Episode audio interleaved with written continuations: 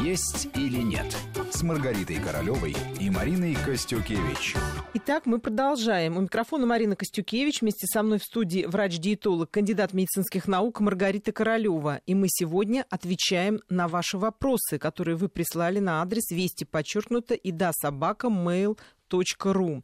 Из-за чего происходит кальцинирование тканей? Какие продукты способствуют этому процессу? Спрашивает нас наш слушатель, ну, естественно, спрашивает Маргариту. К сожалению, он не представился, но вопрос очень часто встречается, и многих он интересует, поэтому мы сейчас отвечаем для всех, кто этим озабочен. На самом деле, кальцинирование тканей – это достаточно такая сложная ситуация, сложный вопрос, и ответ тоже абсолютно неоднозначный. Есть люди, которые предрасположены, генетически предуготованы к отложению кальция вне костной ткани. Вот, к сожалению, есть немало заболеваний, которые сопровождаются вот этими отложениями фосфатов и оксалатов, и формируется так называемое обозотвление тканей, и обусловлено это может быть не только генетически предрасположенностью, но и проблемами, допустим, пары щитовидных желез или другими обменными нарушениями, когда а, стремительно м, увеличивается количество тканей а, уже обладателей этих конгломератов кальциевых отложений. Но кальций может откладываться и при нарушении всасывания кальция.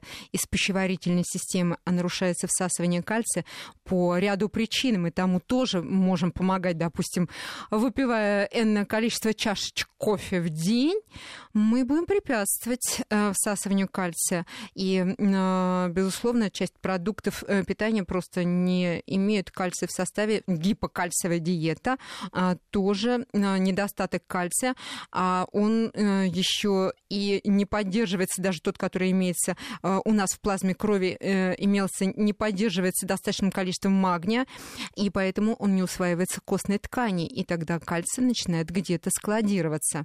А недостаточное количество магния, а он имеет самое большое значение в рационе нашего питания для того, чтобы кальций все-таки усвоился и отложился в те ткани и органы мишени, которым так необходим, и прежде всего для поддержания а, прочности наших костей, что имеет значение. А, если магния будет недостаточно, а мы будем еще принимать препараты кальция, то а, кальций может где-нибудь найти для себя пристанище.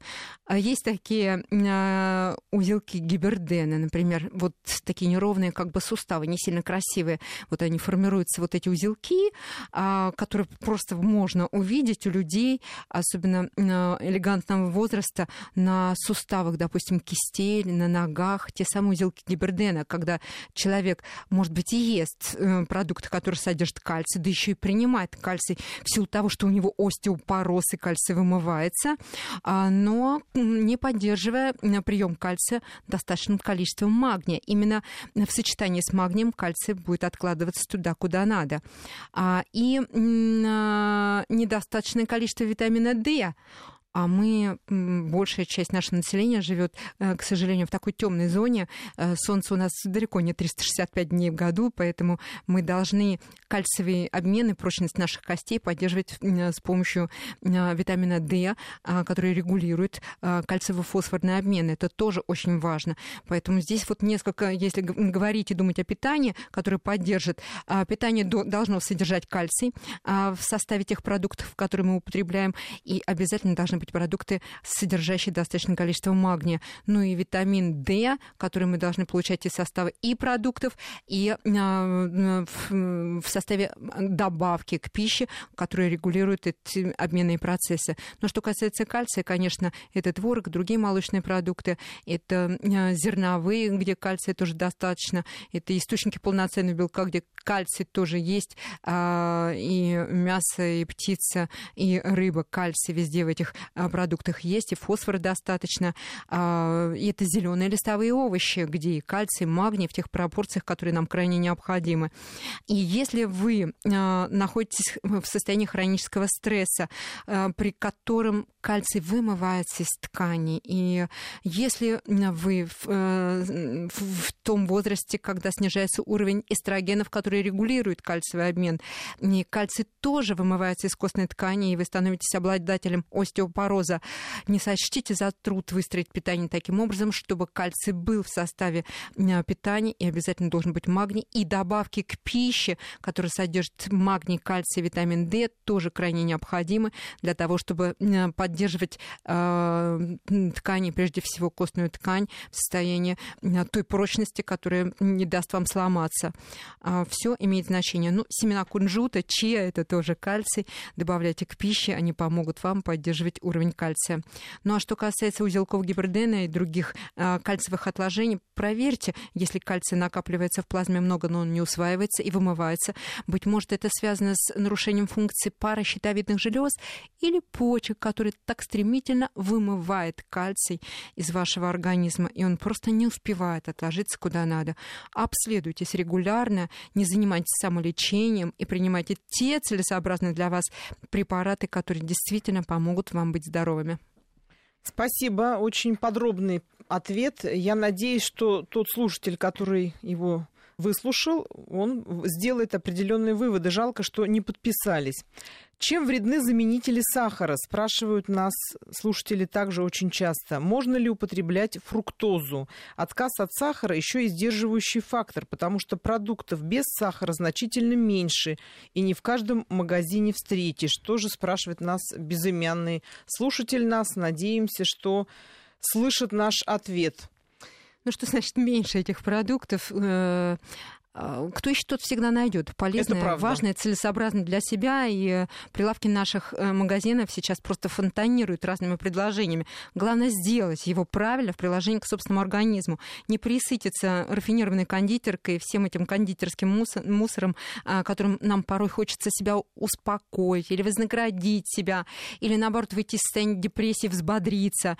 То есть человечество прибегает к источникам сладкого для того, чтобы улучшить прежде всего свои эмоции, даже не здоровья ради, а именно, чтобы вот нам кайфово вот так было жить. И с сладостью мы заедаем любые проблемы, болезни, и рука предательски тянется. Но мы при этом, даже и при наборе лишних килограммов, или вот уже уровень сахара начинает подниматься, начинаем делать для себя выбор какой. А не воспользоваться ли фруктозой? Ну так вот осознанно. Вот, вот есть отдельные прилавки э, на мага... в магазинах для диабетиков. Ведь им фруктозу-то можно... Вроде не сахар. Или э, продукты, которые в избытке содержат э, фруктозу. Действительно, сейчас очень много продуктов, которые содержат сладость как радость, и фруктоза там приоритетный компонент. А, да и тот сахар, который имеет тенденцию подслащивать себе человек, или кофе, или чай, это тот самый сахарин или дисахарид, который содержит и глюкозу, и фруктозу. Глюкоза быстро будет утилизирована организмом на, на поддержание уровня энергии. Она ему нужна. А вот фруктоза биотрансформируется через печень. Она превращается в небольшое количество глюкозы, которое медленно поступает в кровоток и не сильно поднимает уровень сахара крови, что важно действительно для больных сахарным диабетом. А вот образуются еще жирные кислоты, триглицериды, которые сложно вывести из организма. Вот те самые жировые отложения, которые формируют ваши бока, ваш пузико и откладываются еще куда-нибудь. Но не только сложно вывести эти компоненты, триглицериды меняют формулу крови, шаг за шагом повышая уровень тех липидов, которые гарантированно начнут откладываться в стенки кровеносных сосудов, формируя проблемы с сердечно-сосудистой системой. Это ишемическая болезнь сердца, обусловлена сужением сосудов за, за счет формирования этих триглицеридовых бляшек. И э, снижается уровень лептина благодаря употреблению, злоупотреблению фруктозы. Лептин регулирует аппетит, поэтому вы не остановитесь. Есть сладенькое, будет хотеться снова и снова. И рука предательски тянется. И эта фруктоза запускает в организме ненужные процессы и проблемы. И вот эта лептиновая недостаточность, когда мозг уже не воспринимает принимает информацию о том, что сахара много и жира в том числе достаточно, поэтому он будет откладывать жир просто из состава наших мышц, из белков, которые поступают извне, из жировых других компонентов, все будет откладывать в жир. И мы будем набирать в весе, мы будем не насыщаться сахаром, который нам тоже нужен, и будем в состоянии депрессии и при болезнях. Фруктоза запускает, поверьте, ненужные процессы и проблемы в нашем организме. Отдайте предпочтение меду, стеве, кленовый сироп, две-три чайные ложки меда. Это та самая радость-сладость, которая натуральная, которая с ферментами, витаминами, микроэлементами и полезная к тому же. Ешьте натуральные подсластители. Вот как важно, что ты это рассказала, потому что ведь многие как думают, ну фруктоза, это же не сахар, я сейчас вот съем тут этой фруктозы и буквально сразу похудею и решу все свои проблемы. Мед даже диабетикам полезен, ешьте его, но не пресыщаем, будьте умерены. Будьте умерены в этом. Вот это самый важный момент. Сейчас вопрос от Виктории Поповой. Отдельное спасибо за то, что представились. Ну и, конечно, за то, что слушаете внимательно. И то, что обращаетесь к Маргарите как к первоисточнику, как к человеку, который может ответить на все вопросы, связанные с питанием. Здравствуйте, уважаемые ведущие. У ребенка двух лет аллергия на белок коровьего и козьего молока. Анализ делали, плюс явная реакция. Гастроэнтеролог сказал сидеть на диете один год. Ладно бы, если только молоко нельзя, но еще и все производные нельзя. Масло, кефир, сыр и так далее. Стал давать Компливит, К, Д три, Никомед, ну это витамины, и стараюсь готовить высокобелковые продукты, но не все ест. Переживаю, что этот год ребенок лишится жизненно важных элементов для здоровья и психофизиологического развития, ведь считается, что именно в первые годы органы раскрываются и начинают работать в полную силу. Как выстроить питание так, чтобы ребенок не был в дефиците всех важных компонентов? Рынок полон различных раскрученных витаминов, но на чем остановиться, я не знаю. Напомню, это вопрос от Виктории Поповой. Несмотря на то, что у этого вопроса есть автор, таких вопросов на самом деле очень много, и он абсолютно сочетается с другими похожими, подобными вопросами. Этот момент Ну, немаловажный, и очень часто наши слушатели спрашивают именно об аллергических реакциях на белок коровьего и козьего молока. Но ответ на этот вопрос и Виктория Попова, и те, кто еще нам его задает, подобный вопрос, услышат после выпуска новостей. «Есть или нет» с Маргаритой Королевой и Мариной Костюкевич.